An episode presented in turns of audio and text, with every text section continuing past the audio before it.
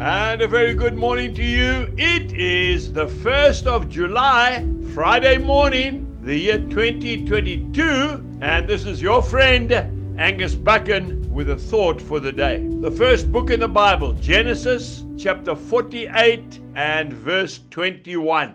God will be with you. Now, these are the words of Jacob to his son Joseph when he was dying. And then we go to Romans chapter 8 and verse 31, which says, If God is for us, who can be against us? A wonderful reassurance for you and I when we are living in these troubled times. Maybe today you have lost a loved one and you are just battling and saying to yourself, How am I going to cope with life? Maybe your business has gone bankrupt. Maybe your loved ones have immigrated and you feel all alone. Well, Matthew chapter 1, verse 23, Emmanuel. What a beautiful name, which translated means God with us. And I want to tell you today that Jesus has given to you and to me his Holy Spirit, the helper. Remember when Jesus went back to heaven, he said, I'm going to send you a helper.